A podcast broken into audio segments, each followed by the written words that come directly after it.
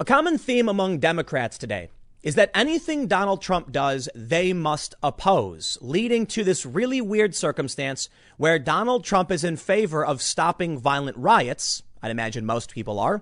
And the Democrats are actively supporting violent riots. Now, of course, in the press, they'll say peaceful protester. And the Democrats will say they're simply exercising their First Amendment rights. But that doesn't change the fact that video exists of these ongoing riots.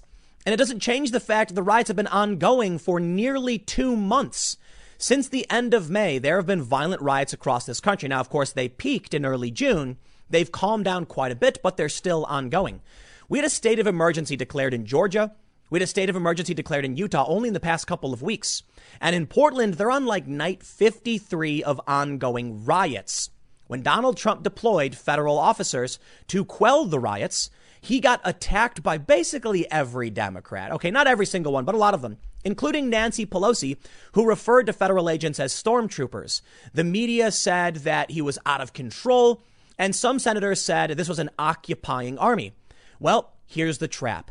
The federal agents then retreated back inside the federal building last night, and what do you get? More videos of violent riots throughout the street and the Democrats' refusal to condemn this. I don't know if it's a trap set by Donald Trump or if it's just good luck. The Democrats are going to oppose literally everything he's doing, even if it makes sense. But now Donald Trump, his administration at least, is suggesting they're going to deploy more federal troops to other cities. In fact, the president of the Chicago Police Union has specifically requested aid from federal authorities. And in Portland, we have some police officials condemning the politicians for basically condoning the ongoing riots. It would seem that the police do want help. Why? It's not just about the violent riots. It's also about a rise in violent crime. Even the New York Times says straight up, it's a weird year. Violent crime is down, but murders are on the rise for whatever reason. So we definitely need help getting a hold on this crime and violent riots. It is a fact that when protesters engage peacefully, when they demonstrate peacefully, it helps their cause. And when they get violent and riots break out, it hurts their cause and it helps the Republicans.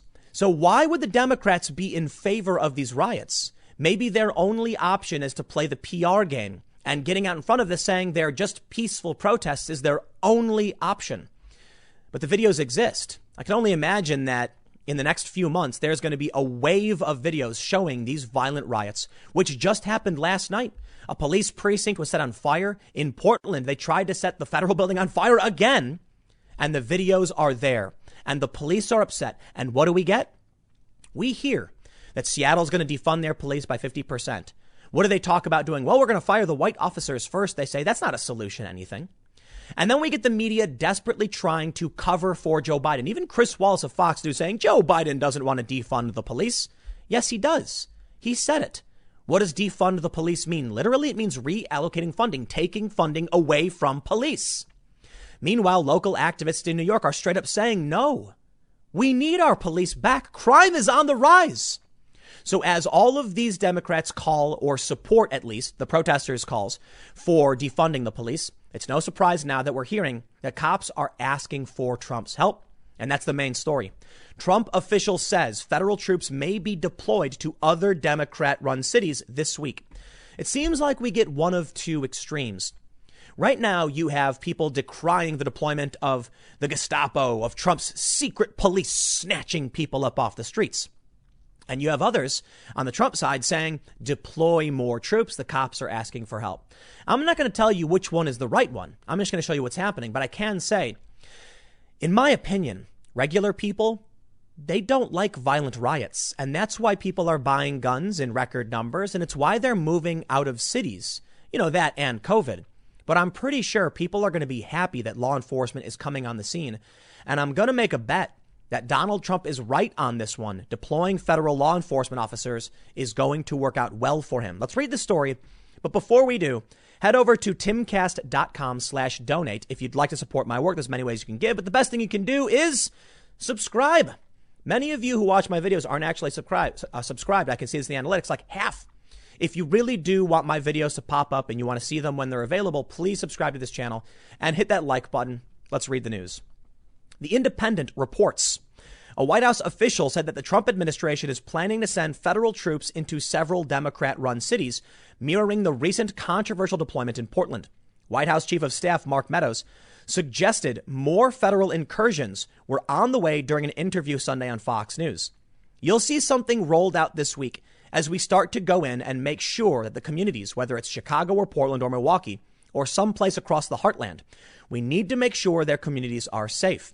Chicago, Portland, and Milwaukee are all run by Democrats. So he didn't actually say Democrat run cities, but to be fair, in an interview with Chris Wallace on Fox News, Trump said it's all the Democrat cities. So yeah, they're going to do it. But come on.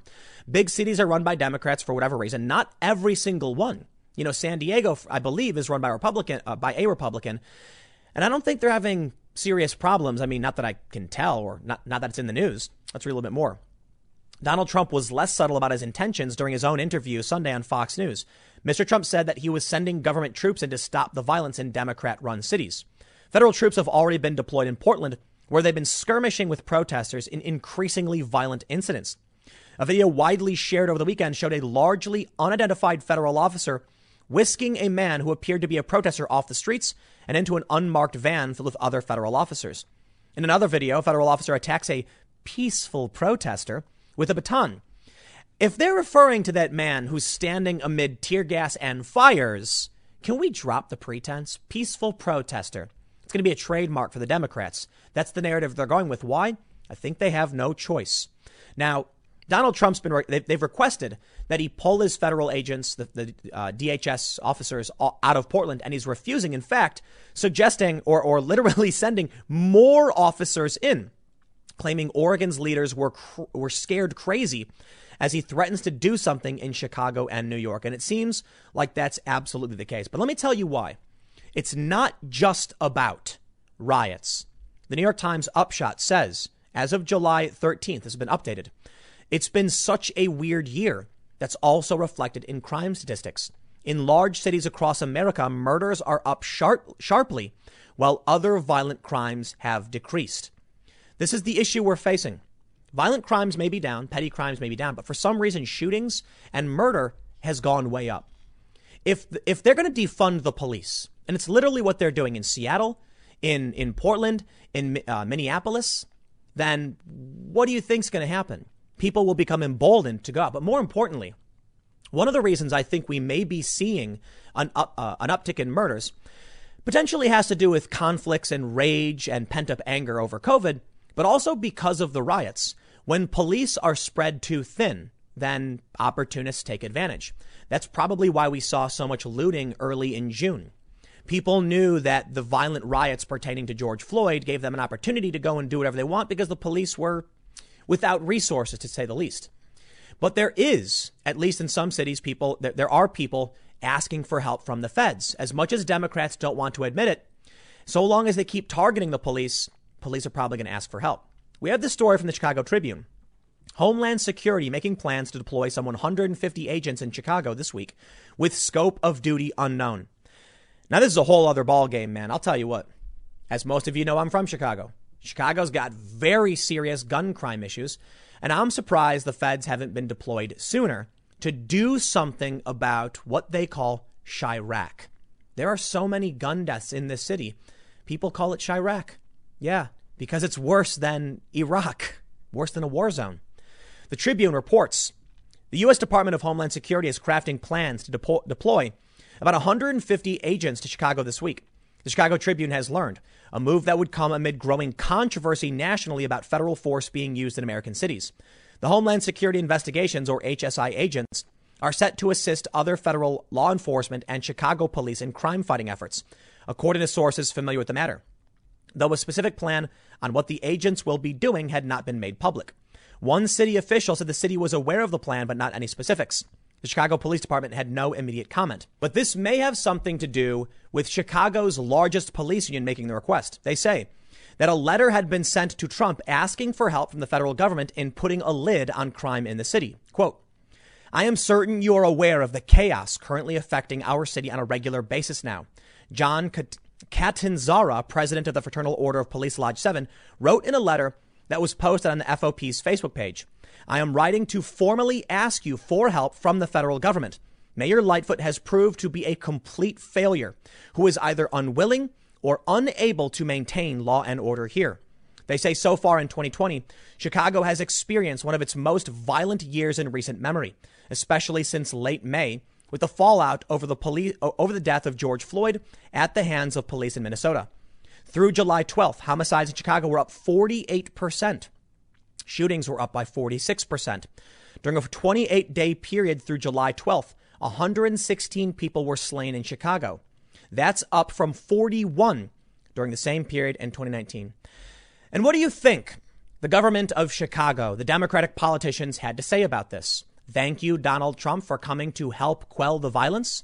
Thank you, Donald Trump, for assisting our local police officers who are in need of aid to stop the violence. No.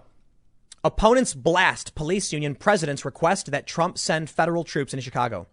More than a dozen Chicago elected officials are pushing back against the police union's president's request to Trump for federal intervention to fight the violence.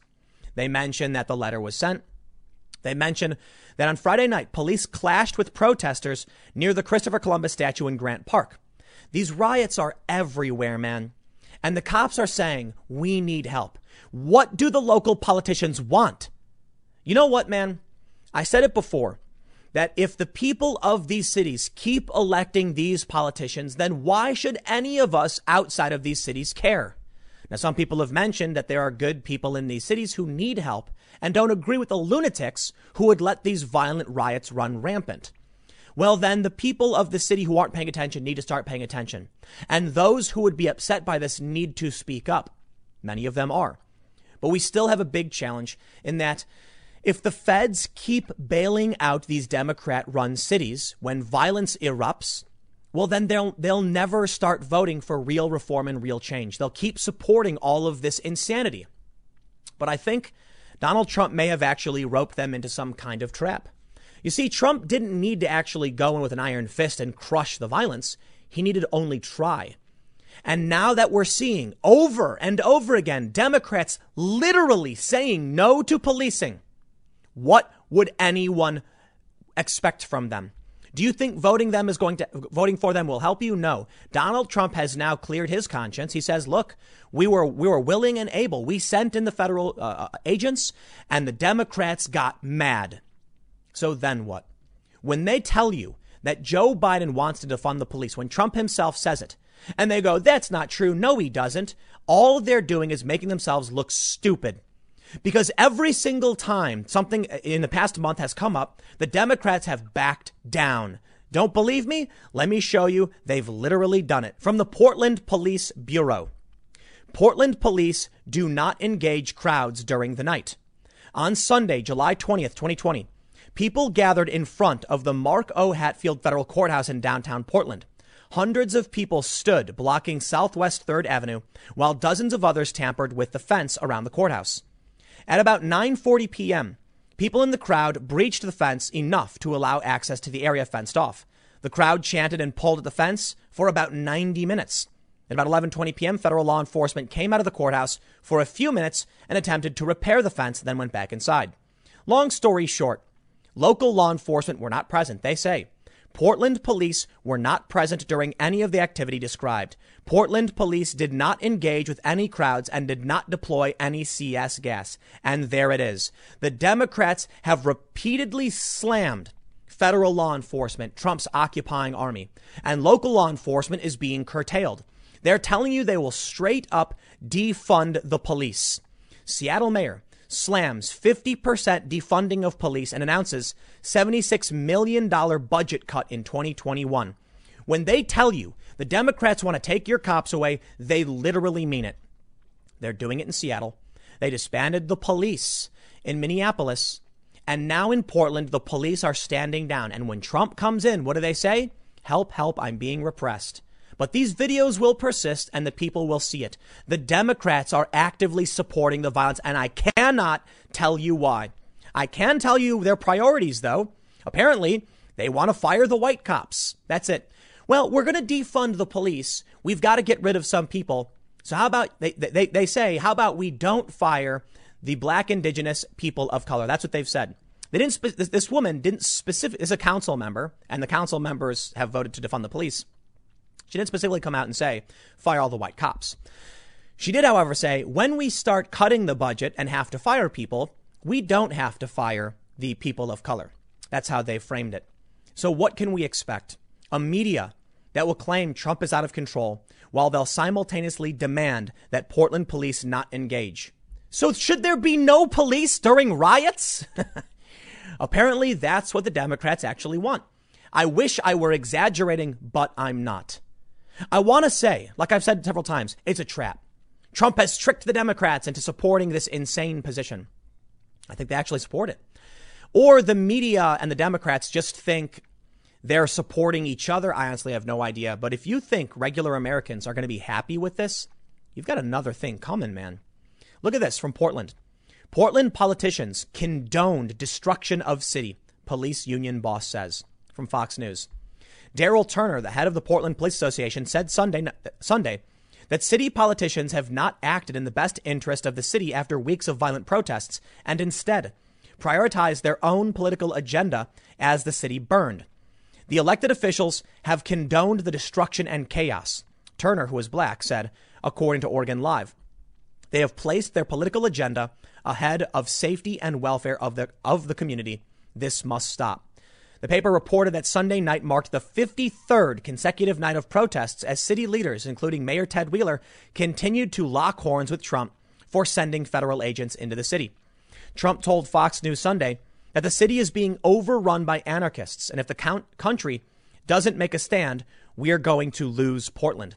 Wheeler told NPR on Sunday that Trump's move in Portland is a last gasp effort by a failed president with sagging polling data who's trying to look strong for his base. He's actually using the federal police function in support of his candidacy. Man, I think these people have lost the plot. I think they are so out of touch. Maybe it'll work. Honestly, don't know. Maybe people really don't get it. But here's Nancy Pelosi, unidentified stormtroopers, unmarked cars, kidnapping protesters, and causing severe injuries in response to graffiti. Graffiti? Like they, they were throwing mortar shell fire bombs. They were smashing out windows in Seattle. One officer has been hospitalized for getting mortar shell fragments in his throat and neck. That's graffiti? She says DHS Gov's actions in Portland undermine its mission. Trump and his stormtroopers must be stopped. She goes on to say First Amendment speech should never be met with one sided violence from federal agents acting as Trump's secret police, especially when unidentified. This is disgraceful behavior we would expect from a banana republic, not the government of the United States. Well, I'll tell you what, some people will buy it. Some people will absolutely believe that those officers were unidentified. Well, they were actually wearing police badge patches and they had DHS patches, I believe, as well. I saw a funny post that argued, what if someone saw those unidentified undercover cops and then shot them in fear? Let me tell you, if you see a vehicle pull up and dudes jump out wearing full tactical gear that says DHS and police on them, I don't know why you would assume they're not cops. That seemingly makes no sense. But the big narrative is that the Democrats don't want to take your police away when we're literally watching it. The Portland Police Association said straight up, the politicians are condoning this. The Portland Police Bureau straight up said, we were not out there. So who's out there to do anything about these riots? Nobody.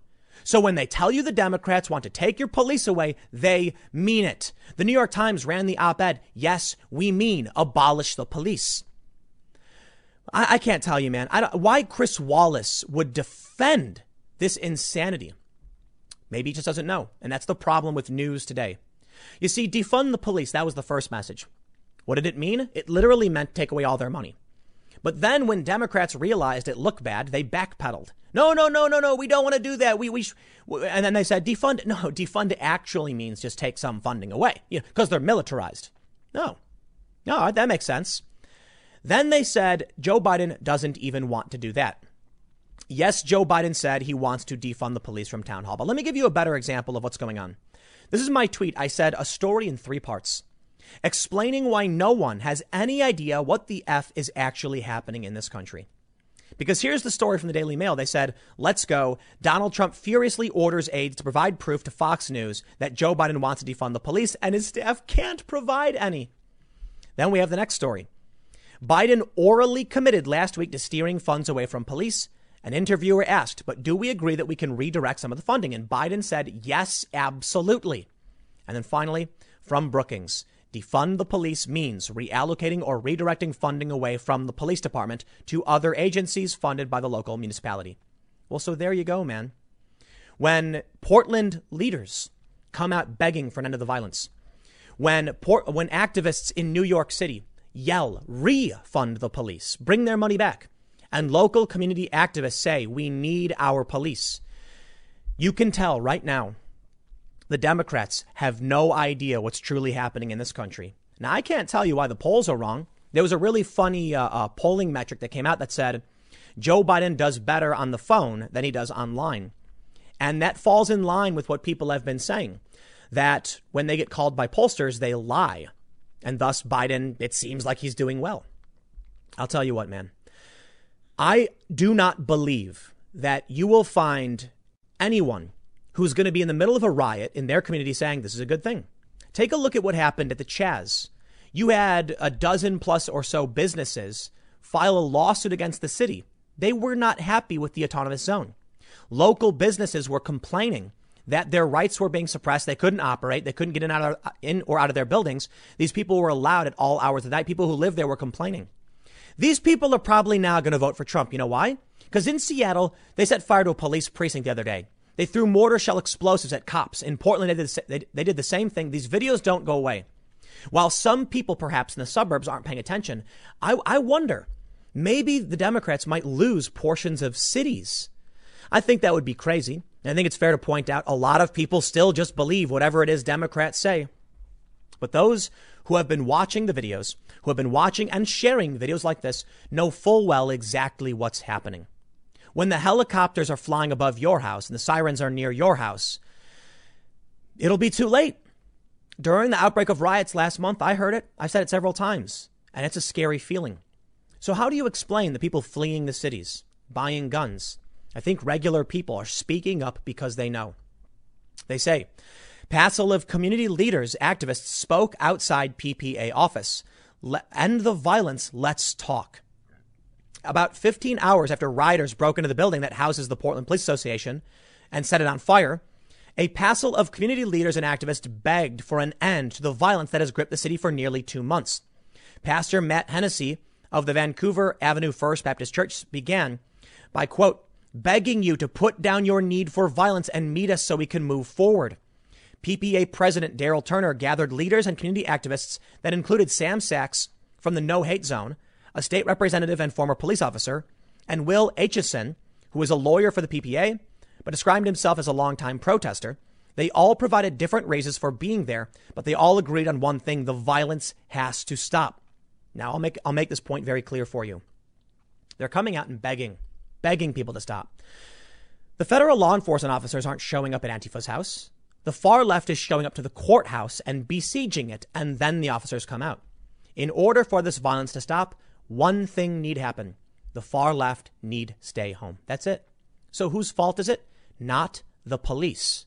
So when community leaders are begging for this, but the Democrats blame police and pull the police back, dare I say, they have walked into the trap.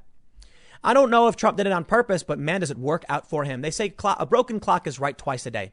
The Democrats are, white, are right less than that. Why? Because when Donald Trump when he does something, it must be wrong. And if Trump tends to be correct, then the Democrats will tend to be wrong. But Trump is wrong, not, not, at least not twice a day, right? The Democrats are just wrong almost every step of the way. What, what, what does this mean? These activists, they're the voters. They're the ones who are going to come out and say the far left won't be stopped. And the Democratic politicians have supported them for far too long. Perhaps we will see the biggest swing to the Republican Party than we've ever seen in a really long time in decades. Or maybe not. I could be wrong. Personally, I feel like regular people don't like rioting. But the Democrats and the media have put out this narrative that it's peaceful protests. Maybe that'll work in the suburbs. Maybe as long as the riots stay out of the suburbs, these people will keep believing it. I guess we'll find out. Next segment's coming up at 6 p.m. over at youtube.com slash timcastnews, and I will see you all then. Democrats may have just fallen into Donald Trump's perfectly laid trap, pertaining to the ongoing riots. Or he's just getting lucky and this is chaos. I don't know. But things are going to look really bad for Democrats now that the Portland riots are continuing to get worse. You see, we're on night, I don't know, 53 of the ongoing riots in Portland. We also saw rioting in Seattle and clashes between anti police protesters and a Defend the Blue rally. In Portland, federal authorities came out to start protecting a federal courthouse. You see, Antifa and these far leftists have been throwing explosives, setting fires. There's videos of all of this. Yet, the media doesn't cover it. Tapper on CNN doesn't talk about it. No one brings it up until federal law enforcement came out and started making arrests. Now, the big story was that Trump's Gestapo secret police were snatching peaceful protesters off the street. Well, as anybody who's paying attention knows, they're not peaceful protesters. They're violent rioters, revolutionaries, insurrectionists, whatever you want to call them. They have been besieging the federal courthouse now for like 53 nights, like I mentioned. You see, here's what happened. Here's the trap. And I'll show you this. When federal law enforcement came out and said, we are going to restore order, they were ordered to leave. The mayor, the senators, the governor, they were all like, get out of our state. We don't want you here. You're making things worse. Now, the feds didn't come in until like five weeks after the riots had been going on. Something like four or five weeks. They weren't there. They showed up because the violence against the courthouse was getting worse, and Donald Trump issued an executive order saying, we are going to create something. It's called like the pact, where a bunch of different federal agencies come together to start, you know, protecting statues and federal property. At first, the feds were just inside the courthouse as the violent rioters went nuts. The, the, the, the federal law enforcement comes out and starts, you know, tear gassing and pushing back against the violent riots who are throwing bricks and, and starting fires. Eventually, they pull up in minivans, grab protest, will grab violent rioters off the street, and then bring them in for questioning. I don't, I, you know, I, I don't, I'm not going to say protester because these are riots. These individuals that were snatched up, whatever you want to call it, were, who are detained. They, uh, they're innocent until proven guilty. Fine. But they were, one guy was held for like 90 minutes and then let go. They were, they were investigating and that was it. But that was enough to send the entire media into a, into a, a total psycho binge of like, ah! You know, Trump's Trump's crazy Gestapo. They're out in the streets. Here's the trap: the violent riots are now worse than ever. Where's local law enforcement? It, where are they? So now, when these images come up, you know what Trump can say? You know what the DHS can say? Uh, we were actually sh- stopping the riots. They told us not to. They said to stop. And now the riots are worse than ever. Now they'll try and blame it. Well, the riots are worse because it's your fault. Well, the riots were going on for 53 days. You complained about one night of law enforcement, and now they own it. Take a look at this this this uh, uh, tweet from Andy Ngo. Thousands of Antifa and BLM rioters surround the Portland federal courthouse again. They succeed at tearing down the heavy duty fencing, ignoring verbal commands given by federal law enforcement. Well, there you go. So now, when people ask the question, why is it that these riots have been ongoing for this long. Why can't anyone stop them? Well, because local law enforcement won't do anything about it. And that's it. The feds come out one day and now they need only sit back and say, We tried. We offered you law and order and you said no. What ends up happening? Look, man, I don't, I don't know what Trump's angle is going to be come November, but law and order is a big one. There's been uh, uh pollsters who have said that it's not really going to work, that he needs to target cancel culture and stuff like that.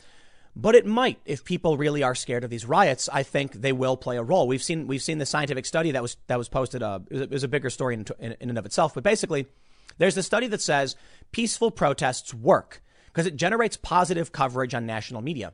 Violent riots don't because it scares people. Well, Donald Trump has offered you security, law, and order, and was actually able to get it to you. The DHS was arresting people. The locals, look at this, local leaders believe the federal presence is making things worse. Sure. So there will be a PR battle on this one, but now they own the violence. We also have this, uh, uh you know, this mom thing. This is all part of the PR battle that's going on. Right now, I think the far left is in the weaker position and Trump may have, well, he's got the upper hand. Whether it was an intentional trap or not, the left, the Democrats, they own the violence. They said no to law and order. Here's what Andy Ngo tweeted. So the Moms Against Brutality group stand in support of rioters for the cameras and then leave once the rioting and arson attacks start. Antifa anarchists know they can't win the fight, so they focus efforts on PR war, like Hamas. That's why they use human shields, including kids. I have another tweet from, uh, I just have uh, Andy Ngo's general thread here. You can see there's a lot of, po- of, of photos, videos he's posted. Andy Ngo is basically the best source for what's going on if you want constant stream of these videos. He said federal law enforcement responded at the Portland Federal Courthouse after all the fencing was torn down by rioters. They deployed pepper balls, tear gas, and more, sending the mob running. And there it is. The feds only come out after the riots targeted the building. They stayed inside the building just like they were asked to. Well, let's talk about what's going on with the PR battle, but also we got we got this this this dude in Denver was holding a pro cop rally back the blue. And you have this interesting photo I want to show you. It makes me wonder about what what you would call what we're experiencing today. You have a bunch of people standing behind police holding up a thin blue line flag. The police fear do, uh, uh, do not fear these people at all. They're facing the far left. They're facing the leftists. What does that mean? Well, obvious, for obvious reasons, the police don't need to clash with those who are literally supporting them. But it says something then because violence did break out. So when the police and this group of people are all on the same side, what do you call the other group? It's interesting. I can't tell you, but we do have riots in Seattle. It's been just, you know, nonstop chaos, nonstop chaos across the country. Let me, let me tell you something. I woke up this morning. I knew I, I had been following the news, you know, at night, seeing what was going on. And I'm thinking to myself, like, what, what, what, what, what, what am I going to do? Am I going to do another video? I'm like, well, protests and rioting happened again. Rioters smashed windows again. Rioters flipped fences again. Yeah. At a certain point, it's like, we get it. These people won't stop. But I, I do think it's fair to say the updates are really important, just so you know it's ongoing. Because when you turn on CNN, I tweeted about this. CNN does a segment on the, the, the secret police snatching up peaceful protesters. And they didn't say a word about two months of violent rioting. That's why this is so important. So if you, if you agree, you know, consider sharing this. They will stop covering this stuff the moment something, you know, makes the orange man look bad. And then as, as soon as, well, that's basically why they cover it. They're like, oh, oh, DHS, this is Trump's army. That's what, that's all they do. This is the important news. Now take a look at this story. From Antifa to mothers in helmets, diverse elements fuel Portland protests. Protesters have been in the streets for more than 50 consecutive days. Protesters. You see what they're doing? That's why th- these updates are so important. Now, look, I don't, I, I don't think I personally compete with these big media brands. The New York Times probably gets a million plus, you know, views or whatever on this article around the world. And here I am trying to counter that narrative. These aren't protests, man. Throwing explosives and starting fires is not protesting. Maybe there's some semantic argument you can make, but these are violent rioters, insurrectionists. And let me just make it clear for you. When Trump says we are going to enforce the law and you say no, get out, and then you don't enforce the law, I have to wonder which side you're on, law and order or violent insurrection. Now we know because the other day, the AG in, in Oregon sued the federal government, defending these people, calling them peaceful protesters. At a certain point, you have corporations, the state, and state resources going after and aiding far left insurrectionist fanatics against the federal government. What do you want to call that? You can call it whatever you want. I'm not going to call it anything right now. We'll talk about it later. But the, the reason I bring up this story is that the mothers in helmets is part of the propaganda war. Because, like Andy Ngo pointed out, the moms leave as soon as the violence start. They show up, they link arms for no reason because the feds were in the building, as we as we know. They were inside the building. Unfortunately, I can't show the, I can't show you the videos, but go to Andy Ngo's thread. They're inside. And the violent rioters are tearing down fences and throwing explosives and starting fires, and the feds don't come out. So who who were the, the moms linking arms against? No one. Because as soon as the violence erupts, they all run and hide. It's a photo op PR battle. What we are dealing with is guerrilla propaganda warfare. It's, a, it's an amazing fourth or fifth generational conflict where these people know if they actually try and engage in a direct assault on the building, the media will show everyone they will look bad. What they have to do is stage things for the camera. And that's exactly what this is. A bunch of people, you know, it's, what's really funny. Check this out. Mindy Robinson tweets, does anyone want to talk about the mom costumes Antifa has on? All they did was throw on Goodwill clothes and write mommy on themselves. Literally, that's what they did. It's just, it's just Antifa and they just say they're moms. This, this woman literally has mommy written on her shirt with black marker and it's not even done well. But that's the narrative they play and the media eats it up. I said I'm a mom, therefore. Do they confirm any of this? Is it an organized group? No. Were they actually linking arms to stop anything? No, because there's no cops. The Portland police aren't there. No state police are there, and the feds were inside the building. Fake news. Dumb, dumb reporters who don't know or care what's actually going on and just word vomit whatever, whatever they're told. That's the current state of politics. But what we're seeing, it's a really, it's really impressive in my opinion in terms of advanced warfare tactics. It really is. I mean, let's be honest. You've got these ongoing riots across the country and they're trying to frame it as though they're the good guys. That's the important thing. You have police literally defending a sanctioned rally called Back the Blue. This story from the Daily Mail anti cop demonstrators clash with pro police rally in Denver after Back the Blue organizers ignored advice to cancel event, saying he would not give up ground to domestic terrorists. so, so basically, you, uh, well, let me read. Let me read. Randy Corporon, an attorney who organized the Back the Blue pro police march, said Sunday that Denver Police Chief Paul uh, Pazen asked him to reschedule or move the rally, expressing concern that police officers would be put in harm's way. He was agitated that we're going to get his officers hurt, Corporon said. My response to him was that he should uh, allow his officers to do their job, and if people are down there breaking the law, to stop them, because they'll have nothing to fear from us. The small Back the Blue pro police crowd had gathered at the Civic Center Park, congregating in the amphitheater, where a band had been playing music to them. But anti police protesters also gathered, banging drums, blowing whistles, clanging pots, and shouting obscenities to drown out the pro police rally. Scuffles broke out among individuals on both sides. We are, we are fighting an information war. What needs to happen is a vote. Everyone is hoping right now that come November, you will vote for their person. And so everybody is fighting. Antifa is using clever tactics, and the Democrats are aiding them as they assault federal property. The moms link arms. The people say peaceful protesters. The media says peaceful protesters as well. And guess what? Even Fox News says protesters when the police say people.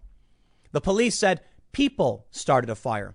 Yeah, well, apparently over in Seattle, people set fire to a police precinct. Violent rioters set fire to a police precinct in Seattle, looting and ransacking. It's all part of the PR battle, man.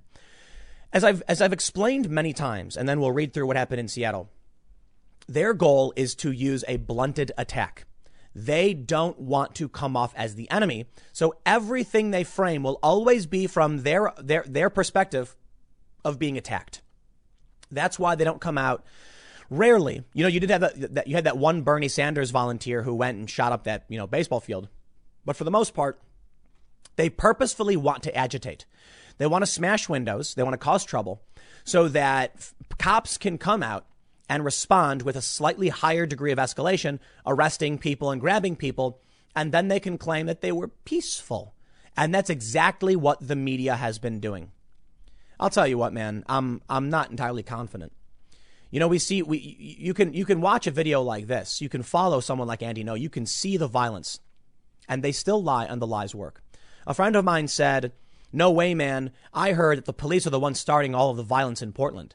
From inside the courthouse, are they like reaching out through the holes in the barricades they've put up and like throwing flashbangs? No. In all of the videos, you can see Antifa like just banging and barricading, tearing fences down, and then the feds comes come out after the after the, the fences are torn down and push people back. That's when they capture the footage and they go, "Oh, oh no, oh no, we're being attacked! Help, help!" And it works. It does. And the media calls them peaceful protesters. Take a look what the Daily Mail says. Protesters ransack. You literally can't have that sentence. It makes no sense.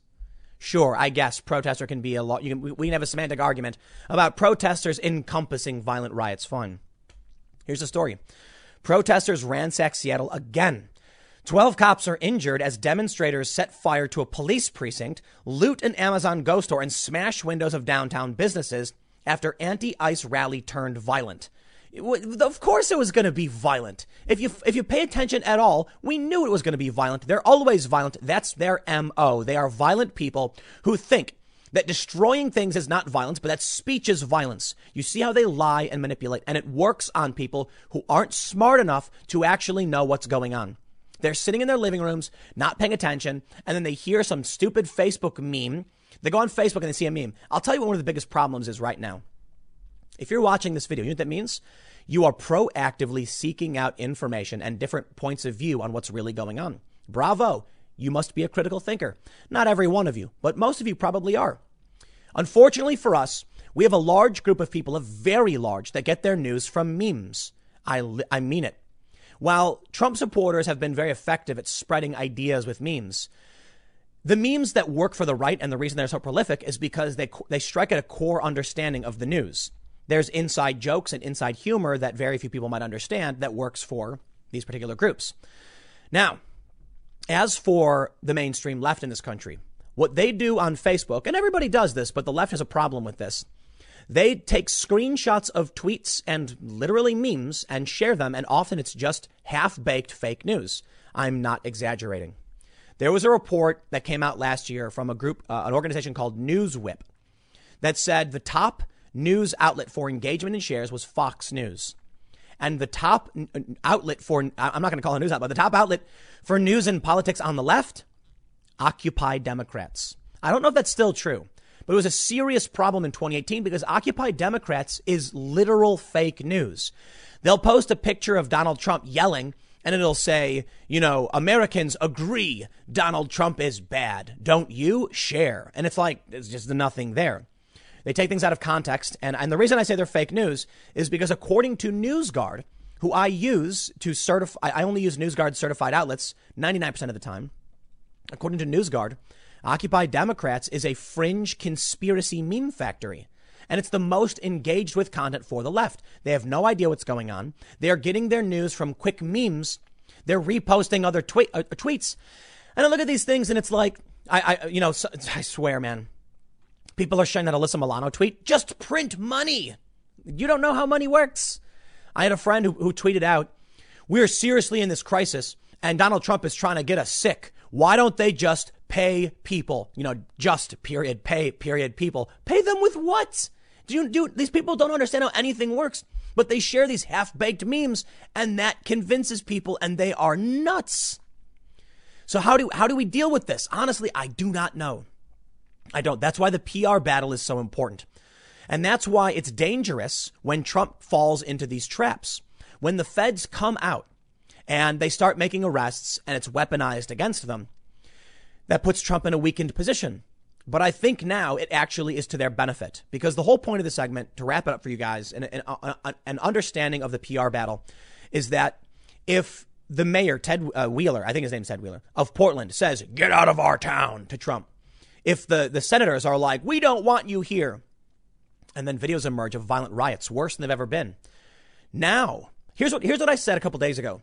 I said the feds should stay off the streets and let Antifa do their thing. If Portland wants to allow Antifa to do their thing, let them do it. There, there have been, uh, I covered a couple stories where the citizens of Portland will not indict these people after they get arrested. If the police have no support and the citizens want this, let them do it. But you know what? Maybe I was wrong. Because now that the feds have actually tried to enforce the law and we're told directly no, Trump won. I'm sorry, man. I think Trump wins. Let me, let me, let me, let me, wrap this up for you. Listen, if the federal agents never did anything, then they would say, why isn't Trump doing anything about the riots? Why won't Trump do anything? And Trump had been saying, well, the states are responsible for what's going on. That's, that's been the big narrative with the riots. Why won't Trump, how is he letting this happen? All that stuff. And everybody knew that as soon as Trump moved in, it would be, aha, we got you. But here's the reversal. Here's the 4D chess. Trump did try to have DHS. I, I say Trump, but I don't think he's directing these guys, you know, individually.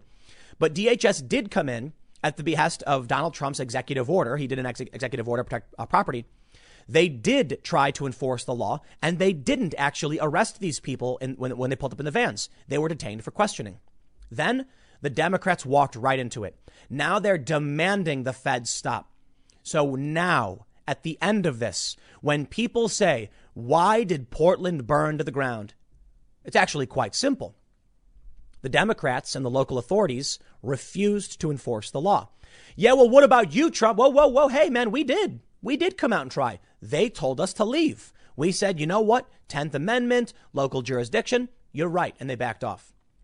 And now, when people have questions about why their city is being burned down and besieged, the feds can say, "Hey, man, we're we're we are ready and willing. We tried, and they told us to get off their get get out, get out of their jurisdiction, so we did." If you had a question, take it up with the mayor, take it up with the Democratic senators, take it up with the governor. That's what the people are going to have to do. I don't think it's going to change the minds of those who live in Oregon because, like I said, they won't actually indict these violent rioters. But I do think it'll work better for Trump at a national scale. Imagine the commercial that comes out, you know, in uh, October. Riots for 75 days, or however long the riots go on for. Law enforcement nowhere in sight. Donald Trump send in send in federal police and was quickly attacked by the press. And then he's going to show all people saying, "Get out of our town. We don't want you here." And then it's like when when when the federal uh, agents pulled back, the rioters took over. This is the America they want for you.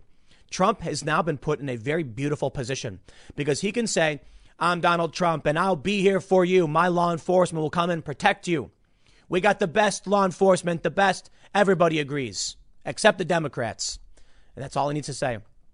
When the Antifa riots come to your town, and they did, I mean, a month ago, and they likely will, especially close to the election, are the Democrats going to say no to the police and allow these things to happen? They did. And now Trump's conscience is clean. He can say, hey, man, I, I, I came out and I was told to leave. So I'm here if you need me but they told me to get out. So if you want to vote for those people, you got to do so. And there's a bigger play here. With all of the, the rioting, a lot, a lot of people are questioning what, how it's going to impact Trump's election personally. I wonder if the bigger play is the Senate, Congress, the governors. Think about it. I'm not convinced that Oregon is going to ever turn red, you know, and elect some Republicans, senators, maybe because, you know, you've got a red part of the state. So they probably have some, you know, congressmen, you know, who are Republican. But here's the bigger play. As these riots sweep the country, the bigger play is will the Republicans win the House and the Senate? Because it's, it's, it's more than just the presidency. And with these riots, you may find that people are going to start demanding law and order. Trump offered it. They told him to leave. And now, when you have no law and order, you can blame your local politicians, and maybe they won't get reelected. And there's the trap. I'll leave it there. Next segment's coming up at 1 p.m. on this channel, and I will see you all then. They're getting desperate. I don't know exactly who. I don't know for what reason, but they are getting desperate. Yesterday evening, a man dressed in a FedEx uniform knocked on the door of the house of a federal judge. Her 20 year old son answered the door and took a bullet through the heart. His father apparently was shot multiple times, critical but stable condition. The judge herself was unharmed. The big, the big news here is that this judge is presiding over a case related to Epstein's finances. And that's why I say they're getting desperate. Ghislaine Maxwell, however you pronounce her name, she's been arrested. She might squeal like a pig, but they can't go after her, can they? I don't know who they is. I don't know what's going on, but I'm telling you this right now.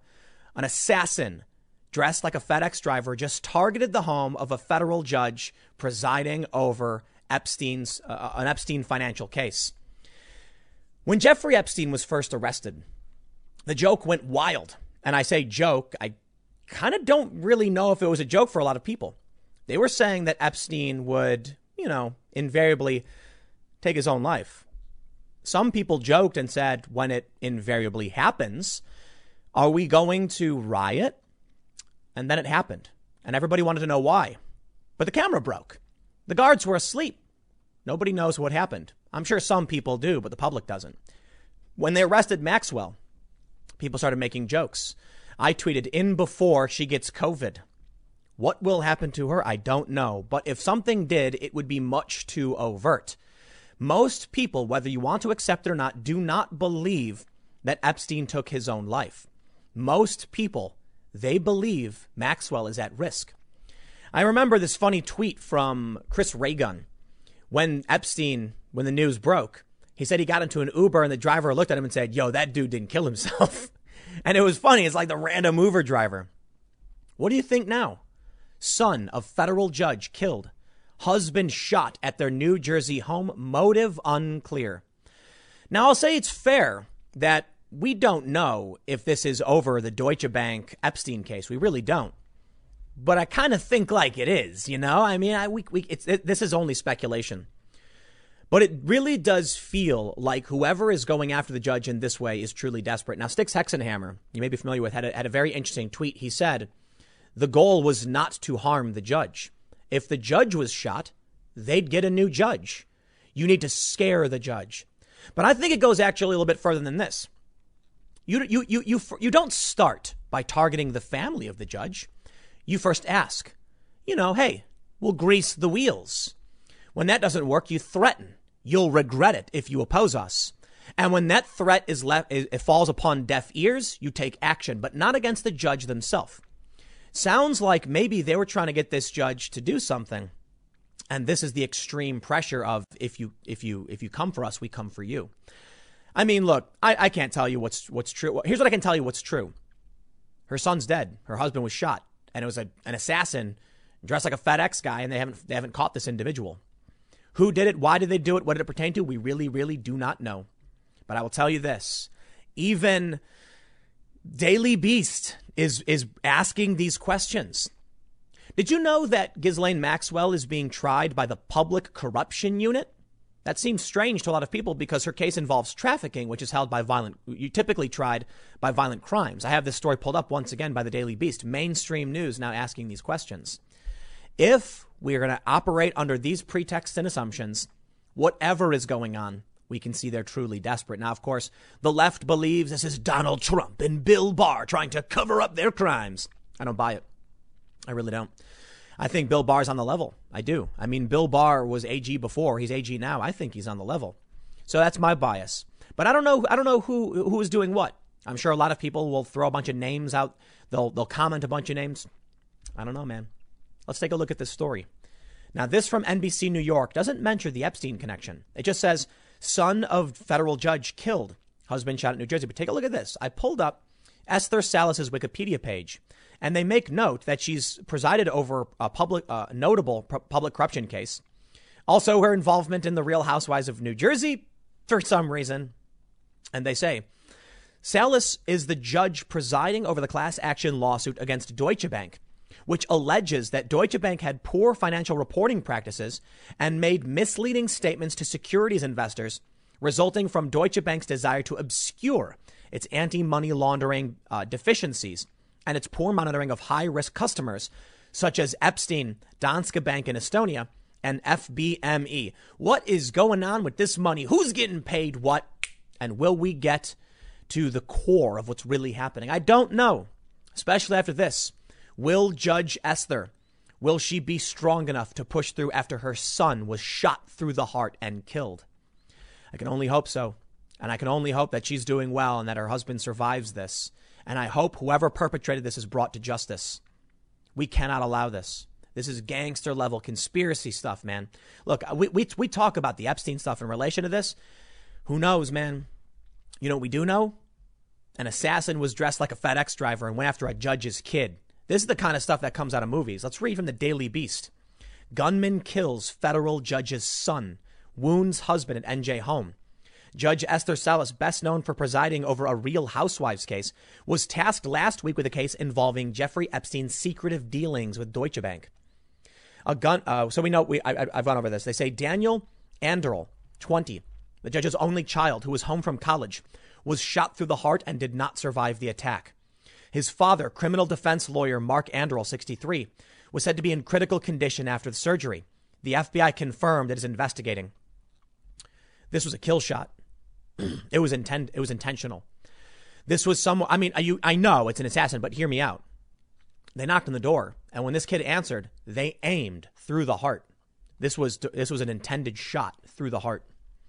NBC New York reports U.S. District Judge Esther Salas was in the basement of their North Brunswick home during the ambush and was unharmed. NJ Advance Media, quoting law enforcement sources, said the shooter may have been disguised as a delivery person when he approached the door. The FBI is investigating a shooting that occurred at the home of Judge Esther Salas in North Brunswick Township, New Jersey, earlier this evening, July 19th. We're looking for one subject and ask that anyone who thinks they may have relevant information to call them. Salas is the first Latina judge to serve in New Jersey's federal courts. She was appointed as a magistrate judge in 06 and a district judge in 2010. Raised in New Jersey, she previously worked as a county prosecutor and then a federal public defender. Last Thursday, she was assigned to be the judge on a lawsuit brought by investors against Deutsche Bank and its CEO over its business dealings the late convicted Jeffrey Epstein. According to federal court documents filed July 15th in Newark in the case, Deutsche Bank failed to properly monitor customers the bank itself deemed to be high risk, including, among others, the convicted offender, Jeffrey Epstein. The plaintiff is listed as Ali Karimi of Connecticut. On July 7th, Deutsche Bank was hit with a $150 million fine by New York State for failing to act on warning signs that Epstein was carrying out suspicious payments, among other violations, and announced last week that it would pay. The state has gone after them. Sounds like something crazy is happening, and who do you trust? What if Trump is the bad guy? What if he's the good guy? It reminds me of that scene, you know, that trope in movies where you've got, you know, identical twins or like one's the evil clone. Which which one is the real brother? Uh, and you have to pick. It's I, I, I lean towards Bill Barr being on the level and Donald Trump going after these people. Considering the fact that Epstein's been able to get away with this for as long as he did, and Maxwell was on the run, only under Trump the arrests have happened. I think, I think it's the Trump administration that's doing the right thing. It's hard to know for sure. Seriously. Prior to Sunday, Salas was probably best known for the Real Housewives. Yeah. Teresa uh, Giudice's attorney, I think I'm pronouncing that right, told ABC News that her client was very shaken by the news, was very emotional when, we, when she heard about it. She told me that she would be, she would be praying heavily for Judge Salas and her family. So listen, with New York going after Deutsche Bank, it's only a matter of time before lawsuits like this emerge and people start filing for discovery documents start get, getting released. People who work for Deutsche Bank, Deutsche Bank are subpoenaed, testimony is heard, and people are put in very troubling positions. So, why this action against her family? If the judge allows discovery, if the judge gives in, she'll have to recuse herself now, even. I mean, that's another issue, which could be, well, well, they can't prove that this is related to the case. It could prejudice her, though, if they try and make that claim. What if she told you know, some Deutsche Bank executive that uh, he had to speak up or his files would be would be released in court. It's not just about whatever potential Epstein, it's about criminal activity in general. It's about the collateral damage and the people around it. Whoever did this might have nothing to do with Epstein. They might just be some random money launderer who's thinking this case is going to trickle down to me at some point if these documents are released. It's more than just Epstein. Maybe that's why this happened. Maybe, to be honest, it was a crazy guy who dressed like a FedEx driver. Maybe it was somebody who wanted revenge because she used to be a prosecutor. We really don't know. A lot of people are jumping on the Epstein angle. Maybe. But like I said earlier, my understanding uh, a lot of these circumstances, because I've known people who have dealt with simple, similar tactics, is the first thing they offer you is the opportunity for compliance. I say they as in like uh, anyone trying to coerce or blackmail you. You don't threaten first because that can cause a backlash. Typically, when it comes to these coercion, you know, this, these instances of coercion, they, they, they try to get you to pay. They'll offer you money. Hey, how about you, you know, when you retire, you come work for us. We'll pay you all of this money. We'll give you a job as legal counsel. Doesn't that sound good? How many times have we heard about individuals who worked in the government or in some kind of political office and then got a job at, a, at, at some industry? It's the easiest way out. Most people will take it look, you know, you get our back, we'll get yours. Once you retire here, we'll have a comfy seven-figure job waiting, and you'll never you'll never want for anything. And a lot of people probably say, sounds good to me. What happens when you don't? Then the threats. Look, we gave you choice. We gave you the opportunity. Don't cross us or you will regret it. And what happens when the threats don't work? Action. Then one day, your son answers the door and takes a bullet through the heart. Maybe that message was clear enough. The threats will be followed through. The risk here, though, however, and the reason why I say this is true desperation is because whoever did this, whoever did this, we don't know who, an assassin dressed as a FedEx driver apparently, whoever did this may have just cut loose the judge and released her from her bonds, her chains. You see, people are scared. The threats against someone's family should be enough for most people to refuse to do anything. How many times have I said, speak up to defend yourself? And I've seen comments and responses saying, but I have kids. This judge said, F you. Maybe there were no threats. I don't know. It's all speculation. But I've made it clear repeatedly. I personally will not be coerced. I won't. There's, you know, let, let, let, me, let me stop for a second. Let me tell you something. When it comes to kidnappings in other parts of the world, notably in like the Middle East and North Africa, terrorists know that if you kidnap an American, Americans will not pay. We will not negotiate and we will not be coerced. In fact, what America likes to do is send in some commandos to kick in your door and kill every one of you and rescue that American. Thus, if you kidnap an American, your only guarantee is that you'll soon be facing down the barrel of a gun. Many other countries negotiate and pay. They're more likely to then be kidnapped because these terrorists know, hey man, Spanish citizens, German citizens, that's cash money. Don't go for the Americans though, because the Americans fight back. Now, what they did here, the reason I bring this up is that this has probably made her untethered. You see, when she had a family and she was being threatened, you could actually force or coerce the behavior, but perhaps it wasn't enough. And I'm speaking totally hypothetically, right? I have no idea what happened. For all we know, there's a crazy guy, like they're going to call him the FedEx killer, you know. Could be totally unrelated to any of this. But let's just say somebody came and threatened her, and now she has no son. I can only imagine that the grief she is feeling will turn into a blind, seething rage and there is nothing left tethering her to this earth. What I mean by that is they may have unleashed reckless abandon. This judge will now unleash everything at her disposal to go after whoever did this.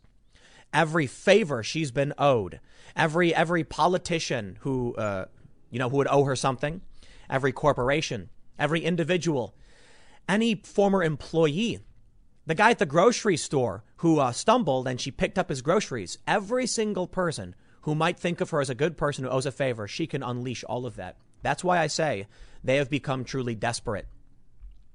When her son was at risk, that was when, well, that was when she might hold back out of fear. Not now. That's how scared they must be that this is going to become something big. They mentioned that Daniel Salas was a freshman at Catholic University in D.C. He was planning on going to law school, a friend told the New York Star Ledger. He had his whole future ahead. He was shot through the heart.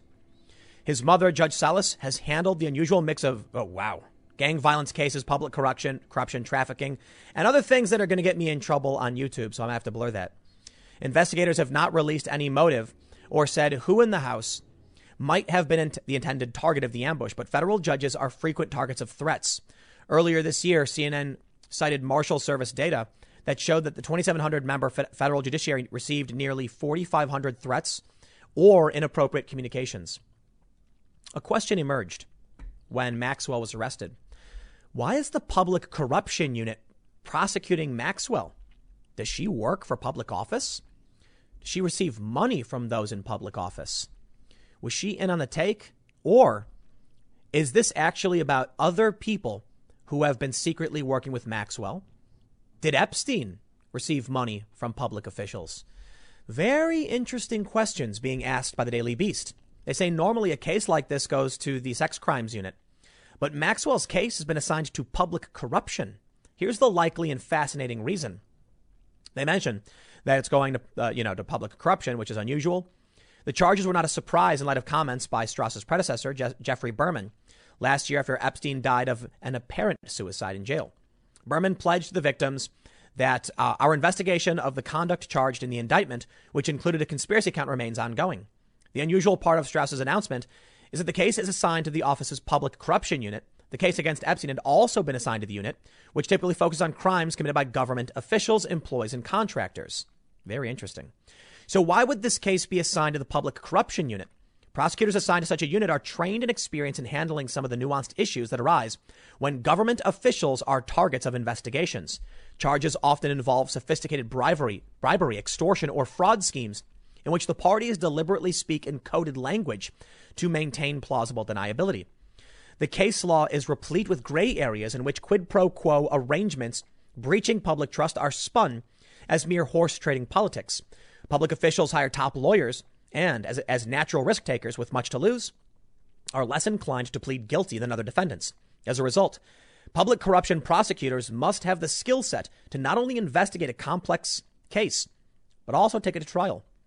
Maxwell herself is not a public official, but maybe she is not the last to be indicted in this case. The assignment of her case to the Public Corruption Unit suggests that the investigation may touch on subjects who are current or former government officials. Getting spicy. And then someone showed up to a judge in a peripheral case and put a bullet through the heart of her son. oh, man. There are very few times when I would get conspiratorial, but man, this is so obvious that there's a conspiracy going on. It's just, there's no other way to put it. Berman was fired from the Southern District of New York. Bill Barr said he was going to resign, and then when he didn't, he was fired. But this guy's been an office, he, he's been a prosecutor, I believe, a federal prosecutor for some time. What happened under Epstein, where Epstein lost his life? I'm sorry, I'm going to say it. Jeffrey Epstein was brought in and, and in jail and somehow died, be it suicide or otherwise. The people involved in that case should be purged from the case. And we need a clean set of individuals we can trust. Bill Barr returned since he was, he was AG in the 90s. That's my, I believe, like early 90s. He came back. Could it be that what's really happening is Bill Barr has come back to clean up shop, and Donald Trump want, Donald Trump wants someone he can trust that is here since you know a certain amount of time. Maybe there's some corrupt government officials. I'm not going to say who. I don't know who are on, in, in on the take or being extorted by Epstein. Maxwell knows about it. Maybe some of these people have interests in shutting down these kinds of cases, be it the Deutsche Bank, Deutsche Bank case or the Epstein case itself. If something happens to Maxwell at this point, chaos will ensue. But I'll tell you what, I personally think it's likely. I do. Let me tell you something. We don't know who's involved. We don't know who did this. We don't know why they did this. We can speculate. There's that little black book, the flight log. But let me tell you, there's probably someone who's thinking this. If everybody thinks that a corrupt official took out Epstein and Maxwell and the case will not proceed, well, they'll riot. But what do the riots have to do with the, the, guilty parties? Imagine there is some ultra wealthy government official who is going to be implicated in this. If Maxwell dies, they won't be. Sure, there will be riots. Conf- confidence in the system will be shattered, but they'll be fine. And that's why Maxwell, I believe, is truly in danger. There's a funny meme going around. It said, if people were concerned about Maxwell taking her own life, why would they be shuffling around to different jails and moving her constantly? I don't know if that's true. That's just what someone tweeted. But what do you think now? Let me just say one more time. The Public Corruption Unit is handling this case. Why? The federal judge presiding over the lawsuit involving Deutsche Bank's mismanagement of records just saw her son take a shot through the heart. I'm sorry, man. Occam's razor would suggest the simple solution. And I don't think anybody can deny it. Try all you want. We'll see how things play out. I'll see you all at 4 p.m. over at timcast.net. Across the internet, stories erupt about former liberals now voting for Donald Trump, getting on that Trump train, going full MAGA. And many on the left just don't want to believe it. They claim the stories are all fake. I've tweeted about them many times, and every single time I do, I get a ton of people saying, You're right, Tim. I agree. I see it. But there's always those holdouts who are like, Fake news. Tim's making it up. Not true. Totally true. I don't know if you've met Adam, the co-host of the Timcast IRL podcast. We'll be doing that show live at 8 p.m. So go to youtube.com slash timcastirl if you want to hang out. Well, he's like a hippie vegan skater dude who's now totally on board with Trump. For me, it's more about, you know, Trump's going to end the war in Afghanistan, or at least trying to. And the far left has gone completely insane. That's what worries me. There's a very interesting thread here from Eric Weinstein. He says, a surprising number of left leaning people are confiding to me that they are planning to vote for Trump for two different stated leading reasons. A, Biden's mental decline. B, what is happening in the Pacific Northwest with Democratic mayors and governors experimenting with non policing. Anyone else seeing this? It's two different reactions, both of them indicating that there is something catastrophically wrong with this process. All of them previously bitterly opposed to Trump, and many even to the Republican Party. Hey, right here with you. I used to be moderate lefty Democrat. I mean, when I was younger, I was, I was very far left. I tweeted about a month or maybe two months ago, I don't remember when, that somebody I've known for a very long time, a die-hard Democrat, only six months ago, okay, at this point, I think seven or eight months ago, was telling me that I'm biased and, you know, I'm your friend, but you're posting a lot of this stuff and you really got to focus on the Republicans. And I've seen those messages before. Now, several months later, this same person said the only way the rioting stops if it, is if Trump wins and the Republicans sweep the House and the Senate. And I thought that was hilarious. I was like, wow, the riots really did a number on this person. I, have, I was talking to another friend of mine, somebody I met at a Black Lives Matter rally, who is now posting all of this pro Trump stuff. And I'm like, whoa, whoa, young woman, you know, like a young woman at a Black Lives Matter rally holding up that sign yelling Black Lives Matter today on the Trump train. And I, I'll, I'll prove to the best of my ability with, with, without infringing on someone's privacy, but people, I see these responses with fake news. You're making it up. That happened. Yeah, it really did. It doesn't mean Trump's going to win. I don't know, but I'm telling you, I'm seeing it. And we got this thread, and I want to highlight some of the responses to Eric Weinstein from people who are straight up like, y'all, I'm out. You see, the important thing as we move forward, you need to understand, is that politics flows in one direction. If you are on the left and you shake hands with a Trump supporter, they'll scream, look, that person is far right. So, so in my case, right, I could shake hands with a Trump supporter and they say, aha, Tim Pool's far right. That proves it. And then an, uh, an anarchist could shake hands with me and they would say, aha, the anarchist is far right. That proves it. No matter what you do, it doesn't go the other way. If I, if I go and hang out with Antifa, they'll say, why is Antifa hanging out with the far right? Not really. People don't, they, they call me the enlightened centrist, right? It's, a, it's an enlightened centrist. But you get the point. That's what you need to realize. So they won't believe it that people are defecting, but it's so much easier to leave the left or to stand still while the left leaves you. Take a look at some of these responses and then I'll show you what, what, what a friend said to me. This person, Gay Insanity, said, That's most likely my plan too for the reasons of both A and B as well as the SJWs. They're my biggest gripe about the left. They are the most loathsome and hateful creatures out there, and they believe they're, they're the good guys. That's why I'm not helping the left in November. I completely agree. Someone said, How about standing up for America? Already am every day. I will not stand with Joe Biden as long as Joe Biden stands with these people, and he does. End of story for me. Joe Biden's mental decline. I, I this is this is describing me. Look, Biden's mental health, totally, total problem. Donald Trump's mental. I don't think Donald Trump's got mental health problems, but character defects. Oh, serious problem. But I'll tell you what, man, not going for Biden. And what's happening with the experiment and non-policing, you better believe it. Trump sending in federal authorities, and I'm like, well, good. I, I said he needed to do something, and they're attacking him for it, and they want no cops? Nah, uh uh-uh. uh. Then you get the SJWs on board. I am out. Here's another post. This person said, American hodl. I'm hearing the same. Had a friend who was out protesting a month ago and is now ready to vote for Trump. I myself, former Obama voter, did not vote for Trump in 2016, but will be voting for him in 2020. Almost describes me. I'm not saying 100% I'm voting for Trump, but I'll tell you what, man, Afghanistan, you cannot argue that against me. And that's why I think it's a fair bet. I don't know what's going to change. I don't know what's going to happen. So I'm not committed. End of story. I know a lot of people are like, Tim, just say 100%. Nope, nope, nope. Because times change, man. I'm, I'm not stupid enough to, to jump on something and then who knows what's going to happen. We'll see how it plays out come November. But I'll tell you this Afghanistan, get our troops home, argue against it. Eric said, say more about your shift. American Hodel said, I hate Trump, but I am that scared of what, what has infected the left. When I see Portland on fire every night and a media and Democratic establishment that covers up the violence, criminality, and anti American sentiment, a cold chill runs down my spine. Here, here. I, I, I have almost been screaming at these stories every day. The peaceful protesters, they say. But Trump and his secret police and the peaceful protesters. That's right, the peaceful protesters lobbing mortar shell explosives at cops, and not a single protester to stop it. The moms who stood defiantly to stop the police from attacking the peaceful protesters. The lies. They are so insane and infuriating. I will not stand with Joe Biden. Oh, we got more for you.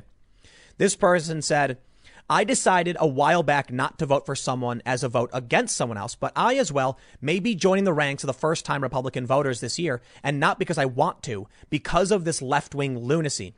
Someone responded, if you're going to focus on the most far left extremist point of view to represent a whole political party, you should think about the far right you're aligning with as well. It's nuts on either side. He says, I'm not siding with far anything. If the left grow a pair and stand up to these treasonous communists attacking our cities, they'll have my ear at least, but not the DNC and not the progressives. And it's not the far right. I'm sorry. Donald Trump and the Republicans are not far right. I'll use the example over and over again. When Steve King came out and said those, you know, he, he alluded to like white nationalism, nationalism or whatever. He was done, stripped of all his committees, and he lost his primary. Bye bye, gone. Now that's a Republican Party where I can be like, okay, I'm not too worried, right? Hey, I see, I see they're they're legit about wanting to clean up the ranks. When Donald Trump said, "I want to bring these troops out of Afghanistan," what happened? Every almost every single Democrat and Republican said no. But guess what? Eight Republicans said yes, Trump, do it, including Matt Gaetz. Only three Democrats Tulsi Gabbard, Ro Khanna, I'm sorry I'm forgetting the third Democrat, but you all deserve credit as far as I'm concerned, because that to me is one of the most important things. Joe Biden, what what what, what do you have? Eight years of, of the of the Barack Obama warmongering, whatever BS. Same old, same old. I'm not voting for that. Which brings me to my tweet. Or actually not yet. Molly Jong Fast, a journalist responded by saying uh, from the Daily Beast, hipster coffee shop, am I right? This references the fact that uh, or, or uh, the, the meme that these tweets are all made up like, hey, I overheard at a hipster coffee shop people saying they're voting for Trump. And they say, you make it up. I didn't make it up. And I don't think Eric made it up because I'm hearing it a lot. Maybe not enough. Certainly, I think I sometimes wonder if people are exaggerating on the Trump side, like all these people are saying these things. I'm hearing it. I'm not kidding. I'm going to show you. Here's what I tweeted. I think this is this is my tweet. Yeah, I said in response to Eric Weinstein, Someone I met at a Black Lives Matter rally years ago just told me they are voting for Trump. They were quite enthusiastic about it. The first response is from Dr. Manhattan Esquire. Many of, many of the people friends that I really have also told me they were going to vote for Trump. Also, I overheard some millennials in a coffee shop whispering that Biden would ruin America, and they and all their TikTok friends are voting Trump forever. LOL, effing GOP. OMG. I just got an actual pro Trumper liking my post. I was being sarcastic. I don't think most pro Trump tweets end with effing GOP. Just realize that Trump world is so effing bizarre. All right, here you go. This is the best I can do. Okay, look. This is from, you can clearly see it's from Saturday. It's from a couple days ago. I'm not going to uh, pull up who this person is, but I'm showing you. Uh, I had a conversation, a much larger conversation. I said, "You voting Trump now?" Question mark. Definitely. I met you at a Black Lives Matter protest, huh? Right? I dig it. I get it. I'm not going to show who this person is. It's up to them if they want to be publicly identified as being a Trump supporter. They do post online all of these pro Trump memes, and that's why I hit them up. 100%. This is the best I can offer you. Now, I know they'll say he just made it up. He got some friend to say this stuff. It's probably a Trump supporter, or whatever. But I'll tell you this. This is the best I can do for now. Maybe maybe I can actually have a sit down with this person. But did you did you do you guys not watch the IRL podcast where my buddy Adam was like, I don't know, he's talking about racism and and all of a sudden now he's like Trump Trump Trump. He did he he did this whole thing on like Trump being good and all that stuff. They don't believe it. And that'll be their downfall. But also I, I want to point out just because I'm seeing this, I met you at a Black Lives Matter protest, huh? Right? I dig it. I get it. Yeah. These people it, it, it happens. Now, they don't want to believe it, but it's also a problem if people assume they have everyone on their side. If you believe this silent majority is coming is coming to help you out, I think you got you got you get you're mistaken. I don't know what to expect, and I'm done speculating. I'm done playing this game of oh Trump's doing well, oh Trump's doing bad. I'm done. Don't care. Just go vote. Just go vote. And know that the numbers could be wrong. The numbers could be right. Who knows? It's all confusing. It could be rigged. I have no idea. Just go vote. But I'll tell you this whatever you want to vote for, whoever you want to vote for, you better go out, every single one of you, or mail in your ballot, whatever.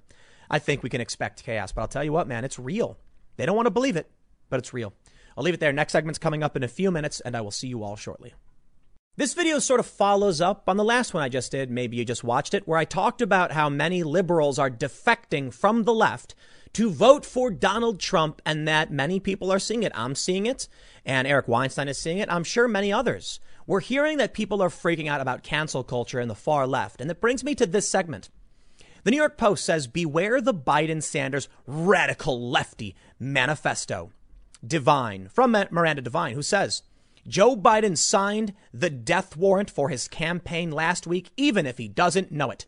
The joint manifesto he released with Bernie Sanders is 110 pages of radical far left policies.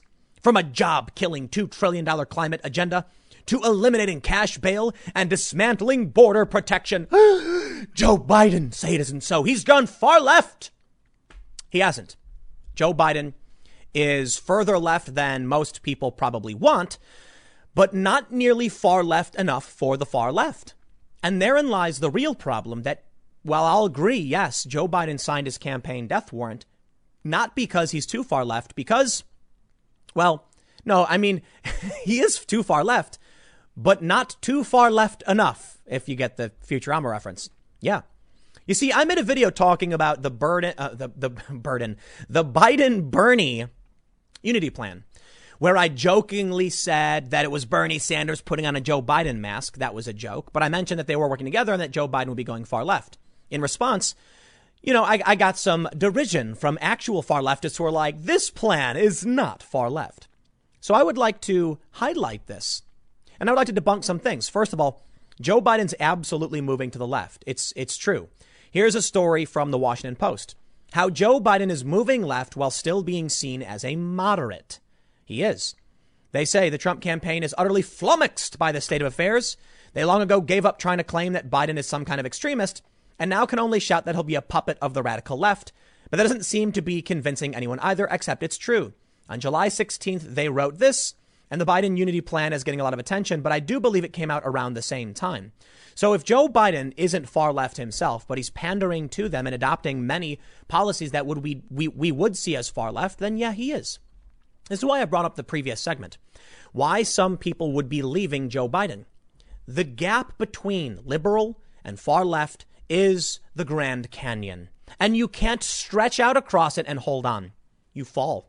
You fall straight down. So what do people do? They pick a side. The far left latches on the far left, and the liberals now drift off to the right and they say, I can't reach that far, and I'm not going to try. Joe Biden has created a giant empty pit of nonsensical policy positions where he's simultaneously far left and not far left enough.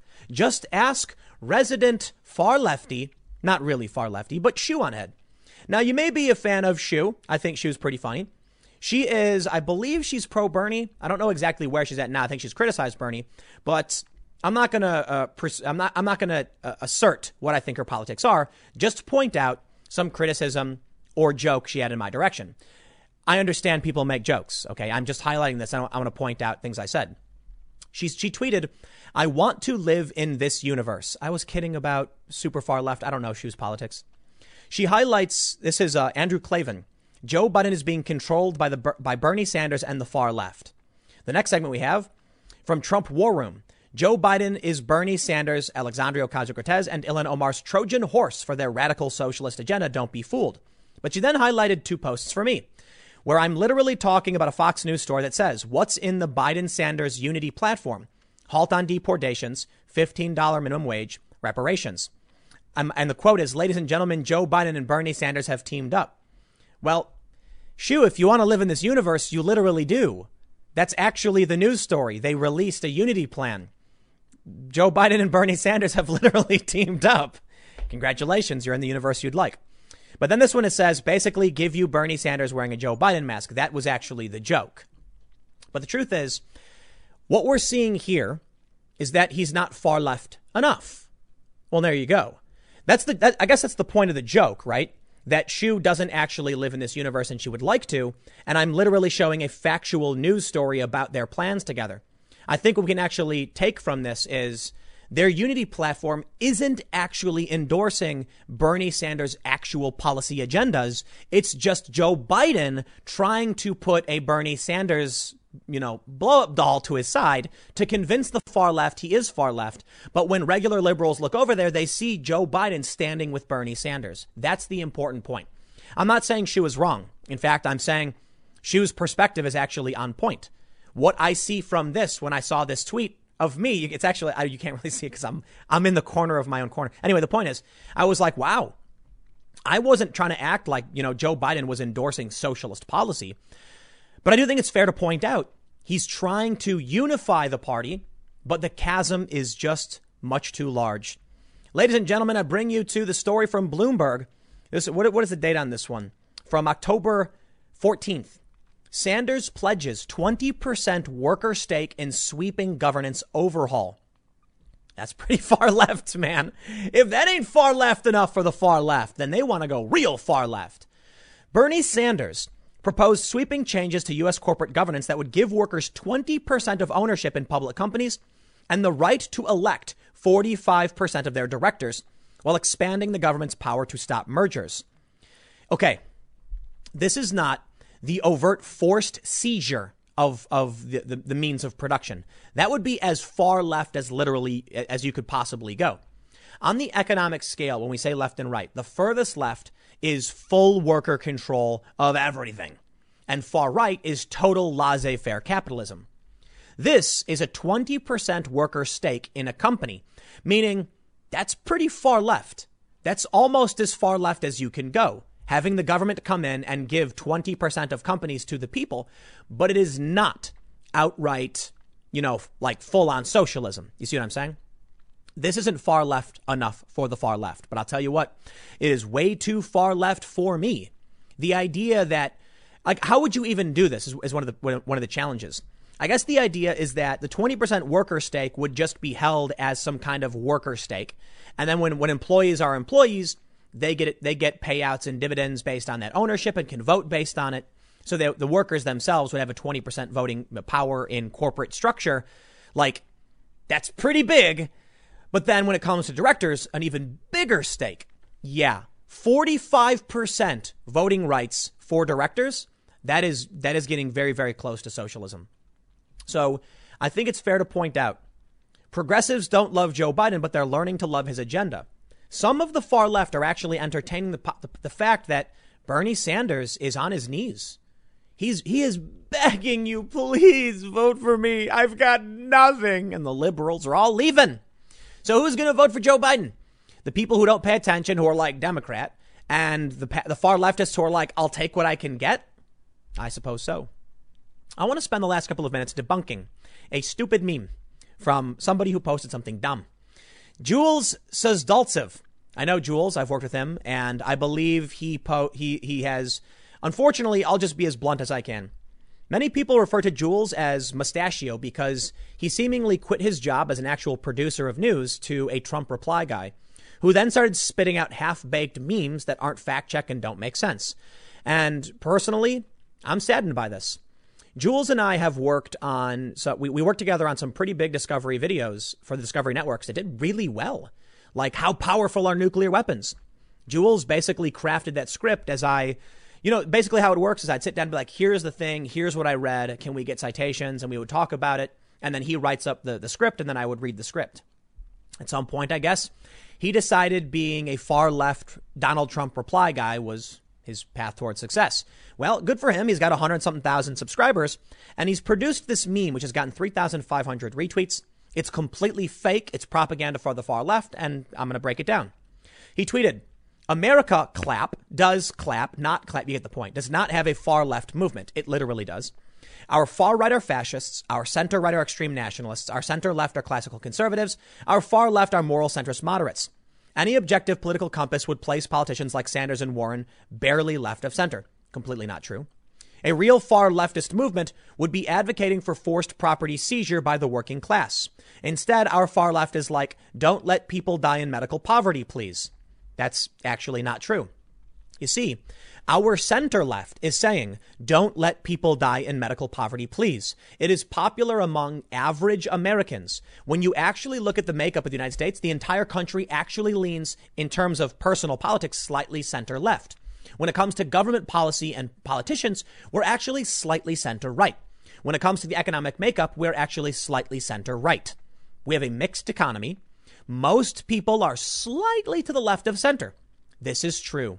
Barack Obama in 2008 ran on universal health care and didn't get it done. Why? Because there are Republicans in this country and that's how things work. But let's break down what he says. Our far right are fascists. Arguably not true.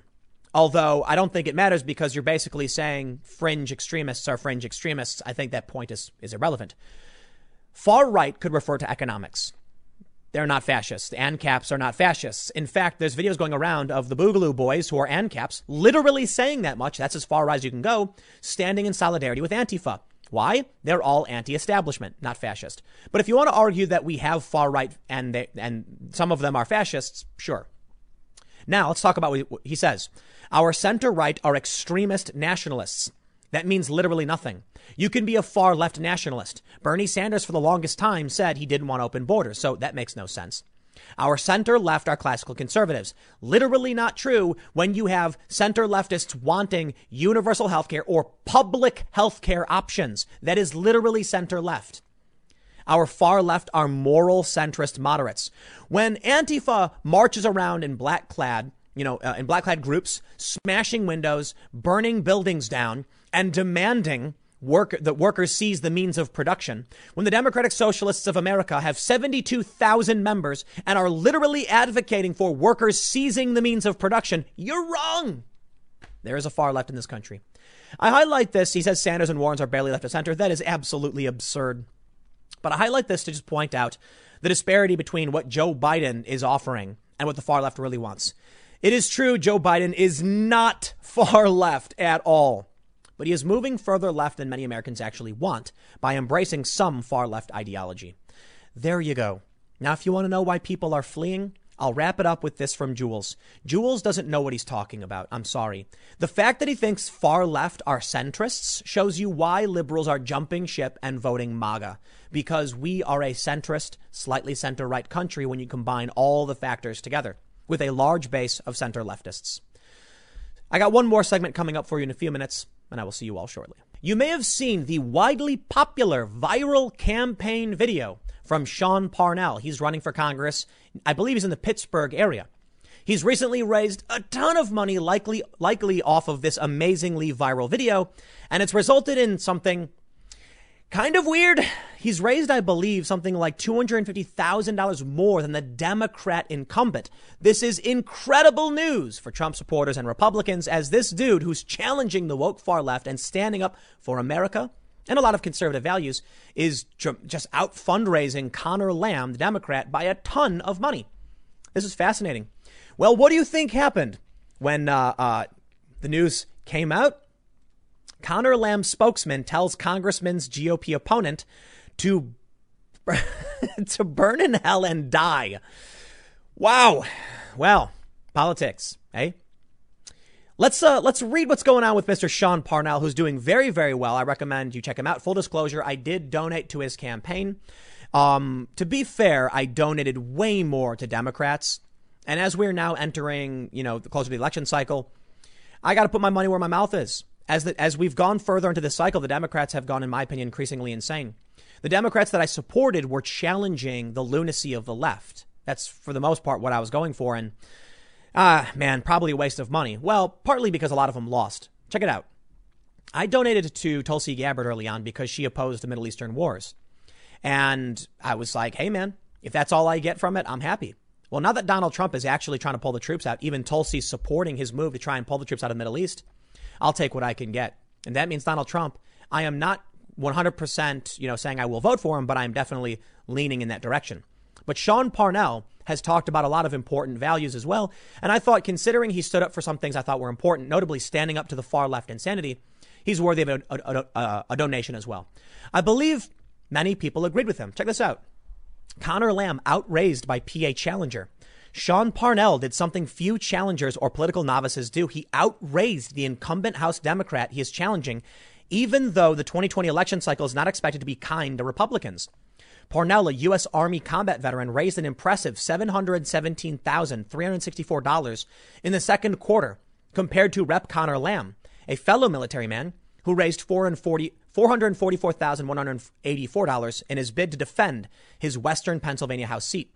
Quote, an incumbent getting outraised by a challenger is often a red flag in House and Senate races, and Parnell was one of just a handful of Republicans in competitive districts to outraise a Democratic incumbent, said Kyle Kondik, managing editor of Sabato's Crystal Ball, a nonpartisan political analysis uh, from University of Virginia Center for Poli- Politics. That's a feather in Parnell's cap. Lamb's victory, uh, Lamb's first victory came in the spring of 2018 when he won a narrow special election race for the old 18th congressional district. Lamb won again, this time easily in a newly created suburban seat in the 2018 general election over fellow Congressman Keith Rothfus, a Republican. Pennsylvania's state Supreme Court redrew districts mid cycle in 2018, a move that many argued favored Democrats. Currently, the Pennsylvania House delegation partisan split is nine Republicans and nine Democrats. This is huge. We got more. Check this out. Kondik cautioned. Parnell is going to have to run a strong campaign to win as a challenger in this district, particularly if the overall environment for Republicans is poor.